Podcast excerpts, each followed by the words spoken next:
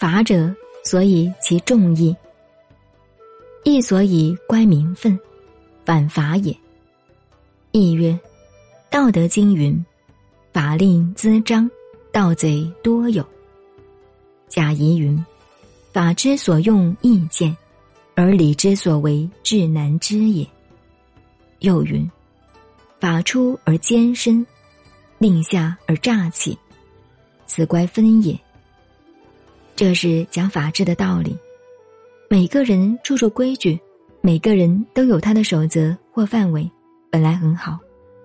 可是毛病也出在这里，正如《道德经》上老子说的。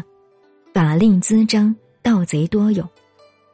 一个社会法令越多，犯法的人越多，法令规定越繁琐，空隙漏洞毛病越大。历史上，秦始皇的法令那么严密，还是有人起来革命。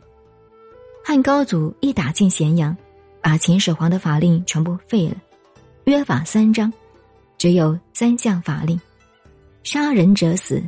伤人及盗抵罪，很简单的三条，老百姓就服了他。所以贾谊也说，法令越严密，犯法的人也越多起来。